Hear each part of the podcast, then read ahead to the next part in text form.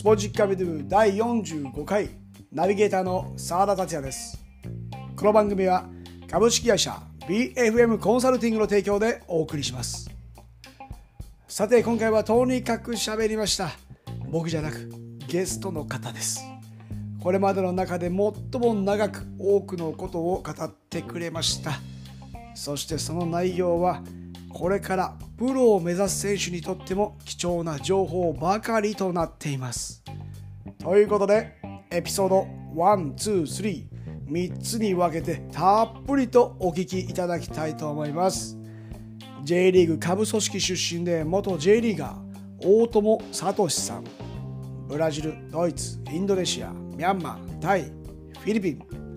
数々の国での経験も含めこれまでにない現役時代の苦労話を聞くことができました、えーお父さんが日本人でお母さんがフィリピン人の間に生まれているということなんですけども、もうこれ、はい。育ったのはほとんど日本という感じですかね？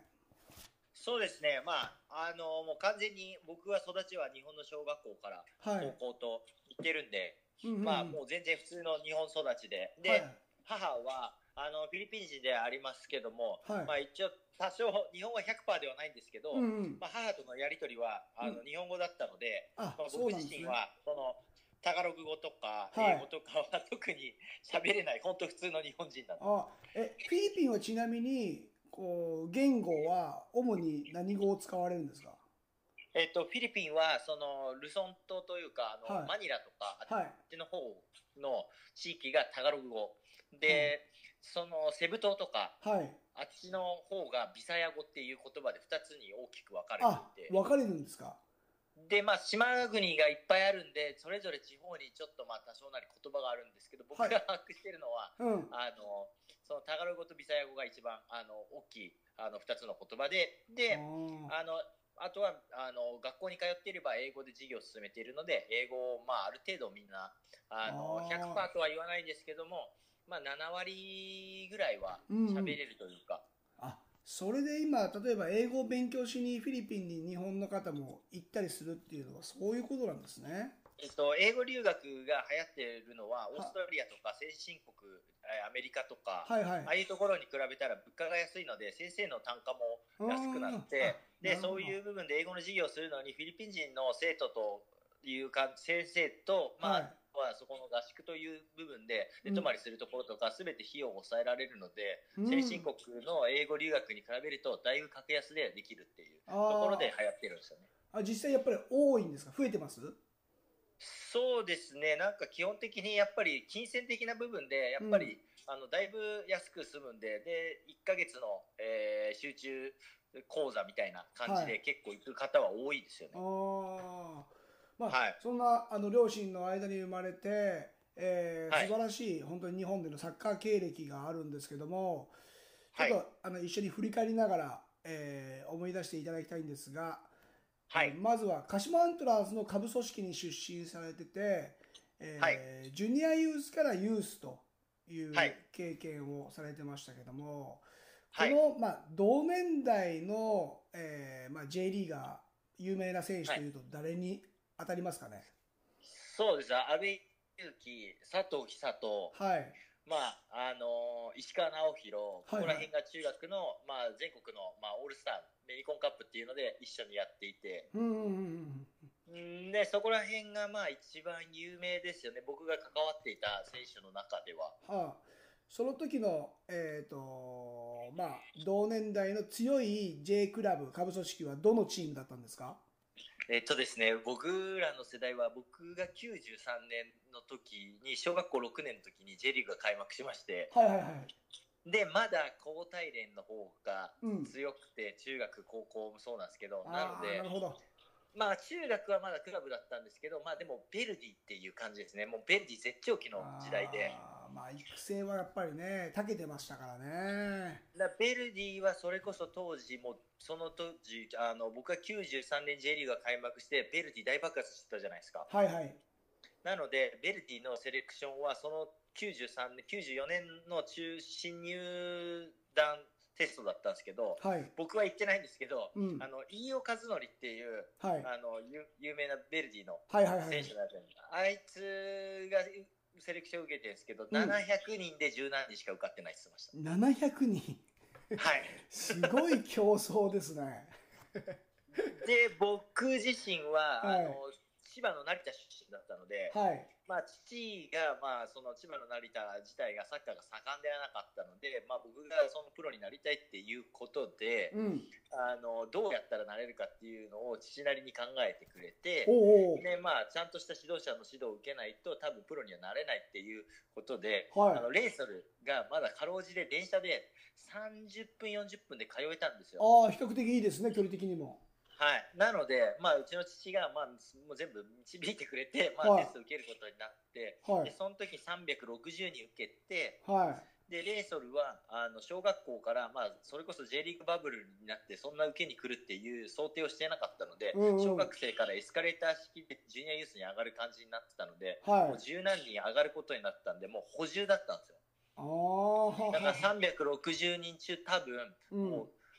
一人受かったやつは分かってるんですよ。一緒にテスト受けてたんで。ああといたメンバーはい。もう受かっててもあと23人か、もう本当に一人そんぐらいしか受かんなかったんですよ。ああ、もう狭き門で非常に難しくなってきたときに、あの、そうですね。J の下部組織に入ってたということでそうですすね。ね。なので僕はそこで落ちたんですよ。いや、でもね、鹿島アントラーズっていう経歴は十分な経歴だと思いますので、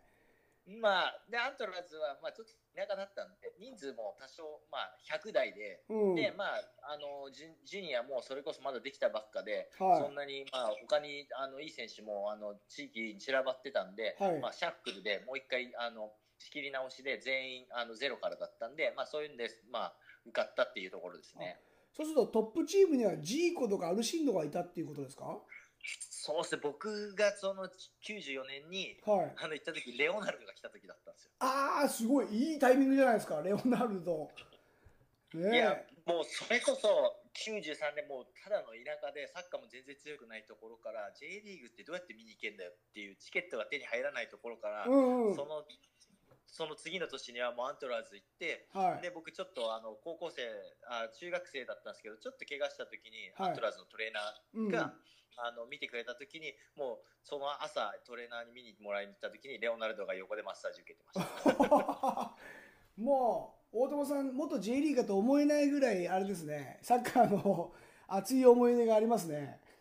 一気に飛び飛んだんですよだからそれこそ田片田舎の成田にいて、はい J リーガーの人なんて関わる機会もなかったところ、まあまあチケットも手に入らないところ、アンはトラーズに受かったら、い。うん、あのそれこそ球拾い J リーグの球拾いあ、がそうですね、きたんボール、ボールボーイ、はい。はい、ボールボーイ、もうあのさあの中学校1年の時のボールボーイはもうちょっとあの感動だったっすね。ああ、いいですね。でも、実際にこの後、まあ、自身も J リーグデビューを果たしていくわけなんですけども、はい、ベガルタ仙台では3シーズン、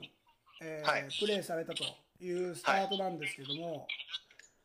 これ、ベガルタにはどういう流れで、あれですか、加入したんですか？まあ、当時、アントラーズの、まあ、ユースにいて、はい。まあ、高校2年生からトップの練習に参加させてもらって、はい。それこそ、まあ、まあ、なんか、そのトップの練習に参加しているときに、まあ、あまりにもなんかちょっと、あの、なんですかね、ちょっと、あの、知らない、僕もちょっと、すいません、ちょっと話を戻しちゃうんですけど、はいはいはい、いいですよ。僕、ちょっとハーフで、はい。やっぱ色も黒くて、はい。髪の毛もテンパで、は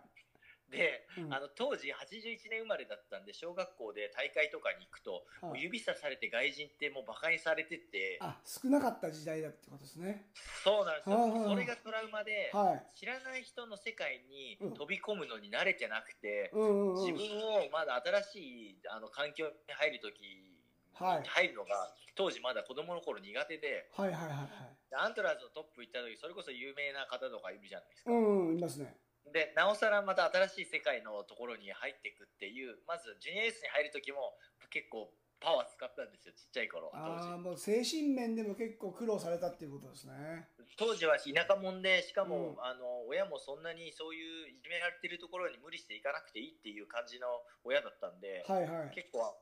まあ、そういうのを力強く頑張っていくタイプじゃなかったんですようんうんうん。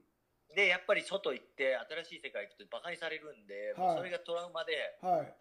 ジュニアユースまたユースって言って新しいカテゴリーに行くことに最初の1年目結構苦労してで、うん。なおさら、まあ、トップの練習まで高校2年で行った時はもう自分全く出せなくて、はいはいははい、全く自分に出せなくてあとはまあ、まあそういうのも含め、まあ、あの実力不足もあり、いはい。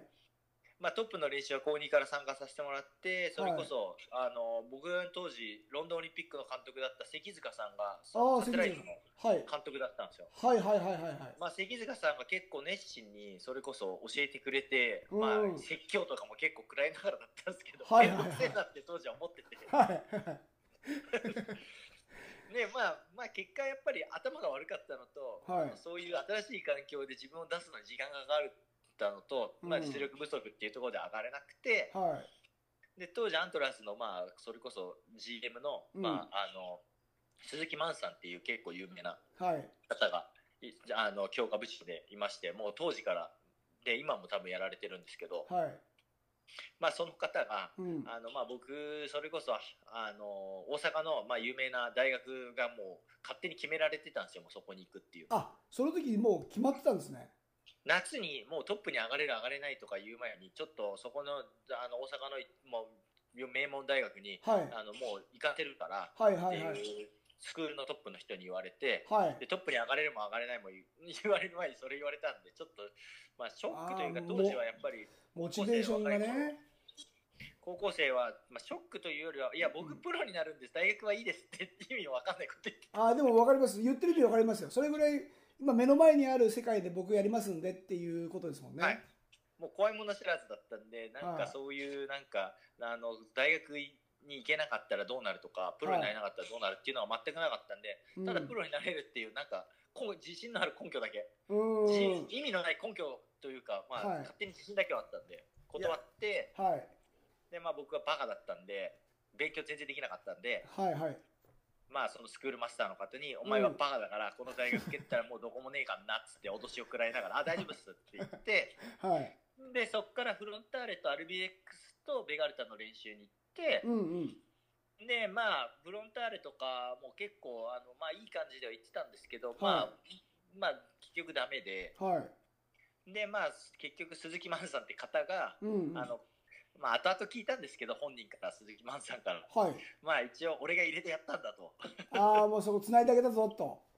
いやもうこいつは あの、才能があるんだけどアントラーズのトップで取ってあげられないから化けるかもしれないから騙されたと思って取ってくれってベガルタにいやー でも、それでもね、その J リーグのチームにこう入れるっていうのはやっぱり実力があったと思いますし、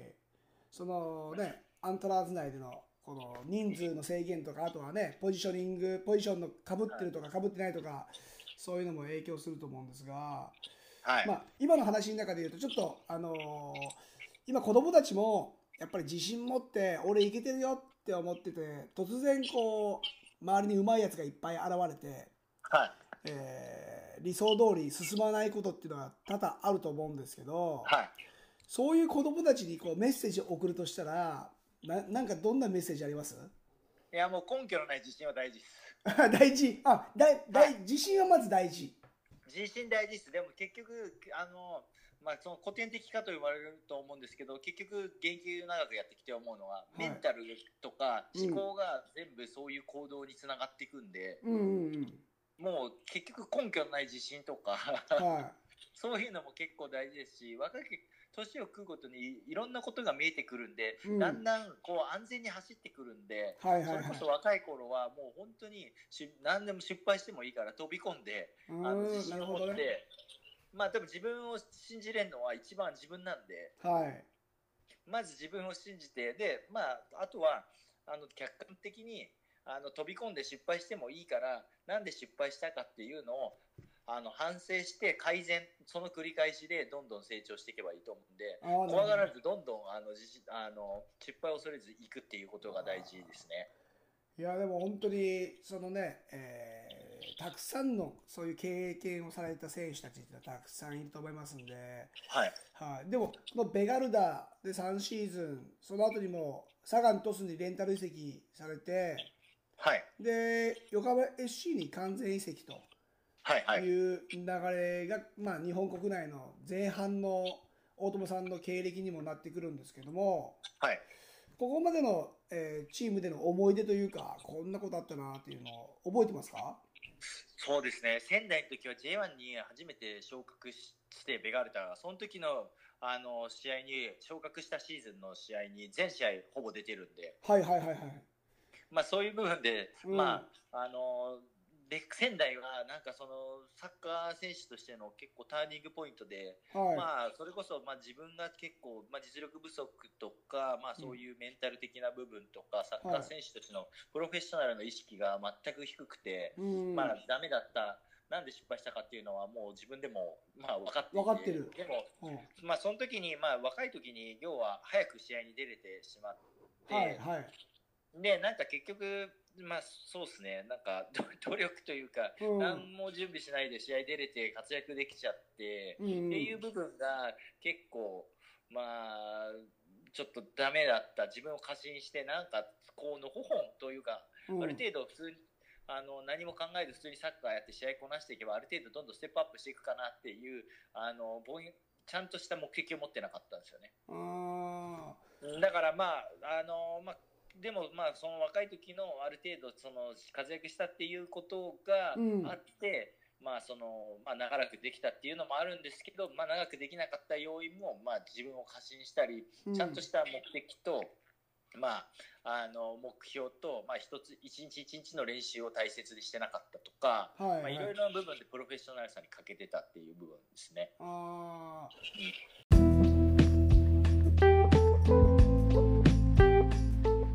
かがでしたでしょうか？鹿島アントラーズ下部組織時代のお話からベガルタ仙台サガン鳥栖横浜 FC